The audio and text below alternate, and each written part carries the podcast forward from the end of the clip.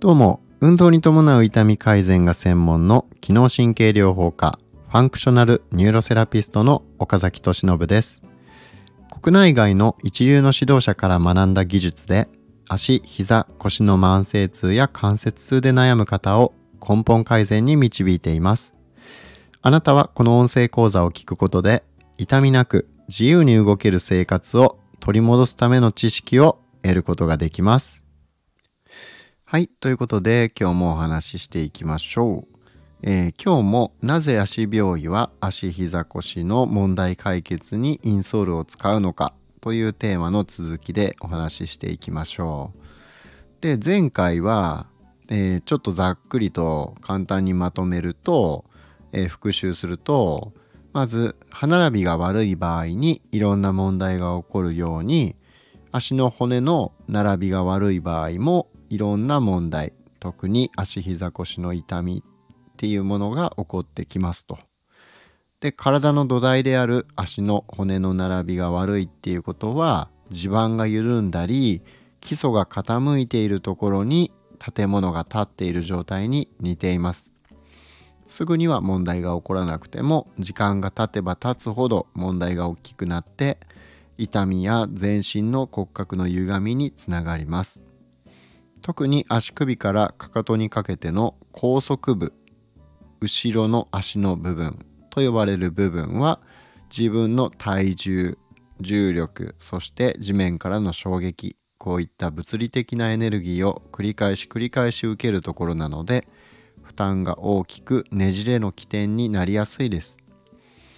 ねじれや不安定の問題を解決するためには道具を使うのが最も確実。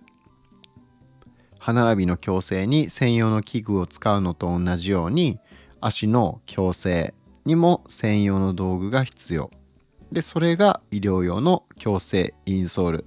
オーソティックスって呼ばれるものですっていうのが、えー、前回までのお話になります。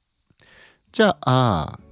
足首からかかとにかけての高速部のねじれや不安定が問題になるのは分かったと。じゃあ次にこんな疑問が生じるんじゃないでしょうか。足膝腰の症状がある人は本当にそんなねじれが起こってるの？っていう疑問ですね。でこれ答えは割と多いんですね。もちろん全員が全員ではないんですけど半数以上の人で足の骨の並びが悪くなっているっていう日本のデータがあります。えー、足膝腰が痛いっていう方の半数以上ですね。で、えー、ランナーと足の治療院が2015年から2021年の期間に行った日本人患者1755名が対象の統計によると約7割の患者さんが足首が内側にねじれた、えー、倒れ込んだ、まあ、そういった状態になっていたと言います。この高速部がえー、内側に倒れ込んだような状態のことを医学的には過剰体内オーバープロネーションっていうふうに言います。いわゆる扁平足になって足のアーチが小さくなっているっていうような状態ですね。で私もこれ臨床でかなりよく見るパターンでして例えば変形性膝関節症の方にも座骨神経痛を患っている方にも多くてでそれにさらに外反母趾とか、えー、内反小趾って言われる、まあ、足がですね、えー、親指が内側にギュッて入り込んじゃったりとか、えーまあ、してるような方が、まあ、これを合併してるパターンっていうのも非常によく見ます。でこういった研究論文は日本だけじゃなくてもちろん海外にもあります。学術的な信頼度が最上位ランクのシステマティックレビューっていう、まあ、複数の論文を集めて分析する手法ですね。でこれによるとですね、えー、側部の抱えない、まあ、さっき言った内側に倒れ込んじゃうっていうものですね。えー、これが新スプリントのリスクであるという強いエビデンスがあるっていうふうに結論付けられています。新スプリントっていうのは、えー、すねの骨ですね頸骨の骨膜に炎症が起きてすねが痛いよっていうような状態なんですけどこの新スプリントっていう病態にかかわらずですね足腰のトラブルとこのかかとから下あ足首から下かかとにかけての高速部の骨の配列っていうのが大きく関連してるっていうことは多くの研究で分かっています。でここまで足膝腰のトラブルを抱えている方の多くは、えー、高速部のねじれがあるっていうことをお伝えしました。足首からかかとにかけて内側に倒れ込んでるっていうケースが非常に多いっていうお話をしました。じゃあこういった骨の配列を施術で矯正することはできるでしょうか？これは現実的には不可能に近いっていうのが答えになります。っていうのも仮に寝た状態で重力とか体重が足にかかってない状態でえー、筋肉とか骨を調整して、えー、まあ、うまくいったとしても立って重力がかかった状態になるともう崩れたりだとかしばらく生活してるとまた元に戻っちゃうんですね。で考えてみれば当然で普段の生活でもう何十時間何百時間え場合によっては何千時間って繰り返し骨にねじれのストレスがかかり続けた結果問題が起こってるっていう状態になっているわけですね。で当然ねじれのストレスっていうのは足から上の骨にまで伝わっているわけですね。でこれで全体の骨格にも影響が少なからず及んでいるっていうわけです。えこれ専門的には上行性運動連鎖っていうんですけど、えまあ、上の方までこう連鎖していくっていうことですねねじれのエネルギーが。でそれをですねたかだか1時間程度の施術で改善できるのかしかも普段の生活の方が圧倒的に長いんですよ。現実的には難しいっていう理由がこれです。でインソール以外の解決策として、えー、まあ有名なのは歩き方を変えるっていう方法とテーピングを使うっていう方法なんですね。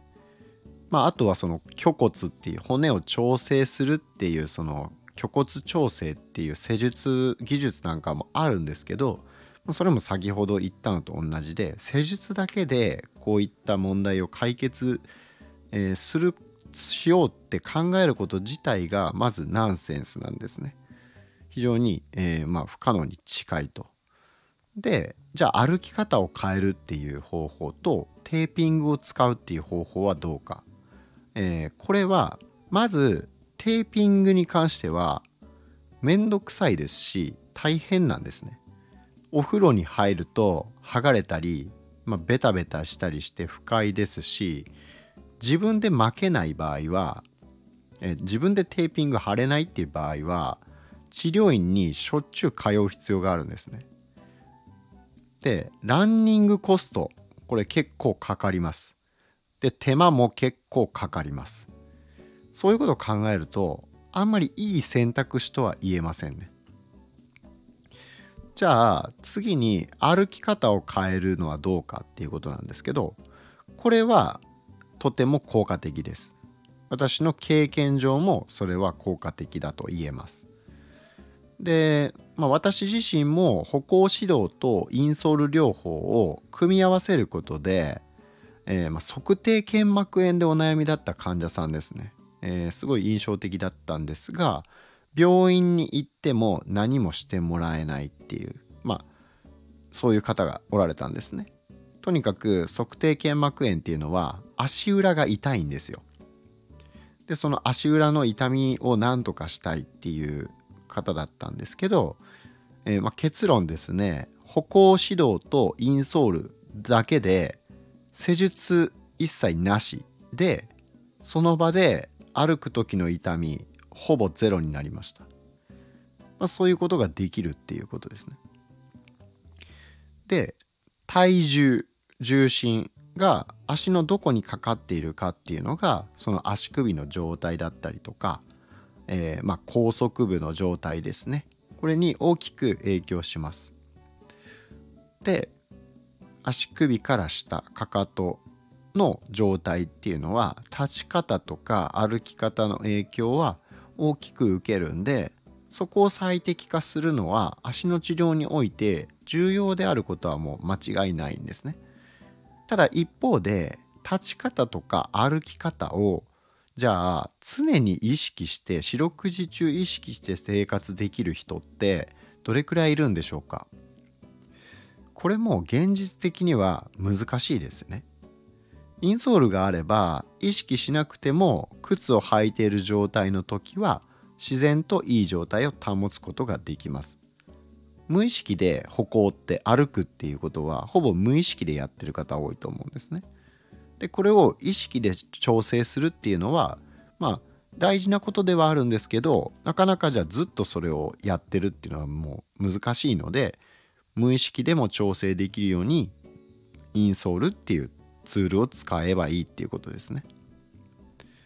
でさらにですね2012年に行われた研究ではフォームソティックスメディカル、まあ、インソールですね、えー、私が取り扱ってるインソール、えー、まあ、このインソールを使うことで、え、神経系の働きが改善してバランス感覚が向上するっていうことが分かってます。高齢者の転倒予防になるっていうことが分かったわけですね。でこれはまあ高齢者の転倒予防に限らずスポーツのパフォーマンスを上げてくれるっていうことにもつながるんですけどこれじゃあなんでかっていうと足首の安定性が一つは増したっていうことがあるんですね。でもう一つ重要なのが足裏の感覚センサーがよりたくさんの情報を得られるようになったことが影響してるっていうふうに考えられます。でこれは固有受容感覚っていうんですけど、えー、まあその固有受容感覚、まあ、つまりそこの状態が今どういう状態になってるかっていうのを感知するセンサーっていうのは体のまあ至る所にあって特に、えー、人体とか関節包って言われる関節を包んでる膜だったりとか、まあ、そういうところにあるんですね。でその人体とか関節が多いところっていうのはえー、骨がたくさんあるところなんですけど骨がたくさんあるところっていうともうこの足と手なんですね。足首から下と手首から先ですね。でそこにもう非常に多くの骨が集中していてここはその感覚センサーがたくさんあるところなんですね。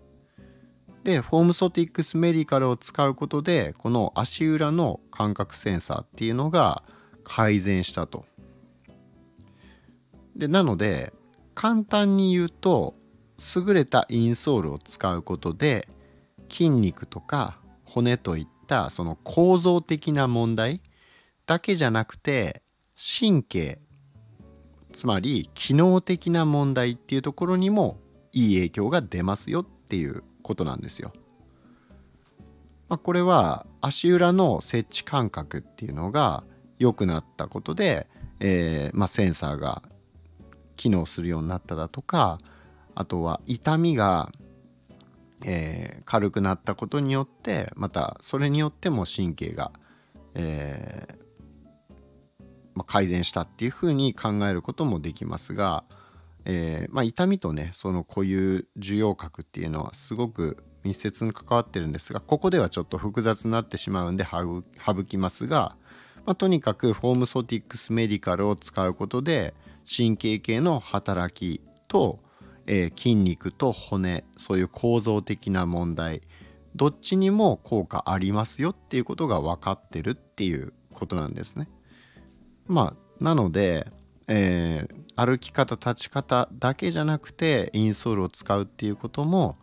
合わせて行うことで、まあ、かなり症状の改善を早くすることができる効率のいい治療ができるっていう風な考え方ですね。というわけでここまでをまとめましょう。え高速部が内側に倒れ込んだような状態を医学的には過剰界内オーバープロネーションと言います。扁平足になって足のアーチが小さくなっているような状態をイメージしていただくと分かりやすいと思います。で足膝腰の症状を抱えていてオーバープロネーションになっている人は約7割にも及ぶというデータがあります。国際的な研究でも足首からかかとにかけての骨の並びが足の障害の原因の一つであることが分かっています。骨の配列を施術だけで矯正することあるいはその矯正効果を持続させることは現実的には難しいですインソール以外の解決策として有名なのは歩き方を変えるという方法とテーピングを使う方法があります。テーピングはランニングコストと手間が大きすぎるのでおすすめできません。歩き方の改善は効果はあるけど常に意識して生活するっていうのは現実的に不可能だしインソールほどの効果っていうのは即効性っていうのはやはり感じにくい得られにくいということになりますなのでインソールを使うとそれによって筋肉とか骨の構造的な問題と神経の機能的な問題その両方にポジティブな影響を与えることができます。というわけで今回のお話は以上になります。また次回、えー、続きをね話していこうと思います。まだね他にもねインソールに関してはかなりお伝えしたいなって思うことがたくさんあるんですね。で次回はこう日本の、えー、足病化っていうものが日本にはないだから僕らは全然インソールに関する知識が、えー、身につかなかったんだなっていうようなそういったお話もしていこうと思います。ということでまた次回お会いしましょう。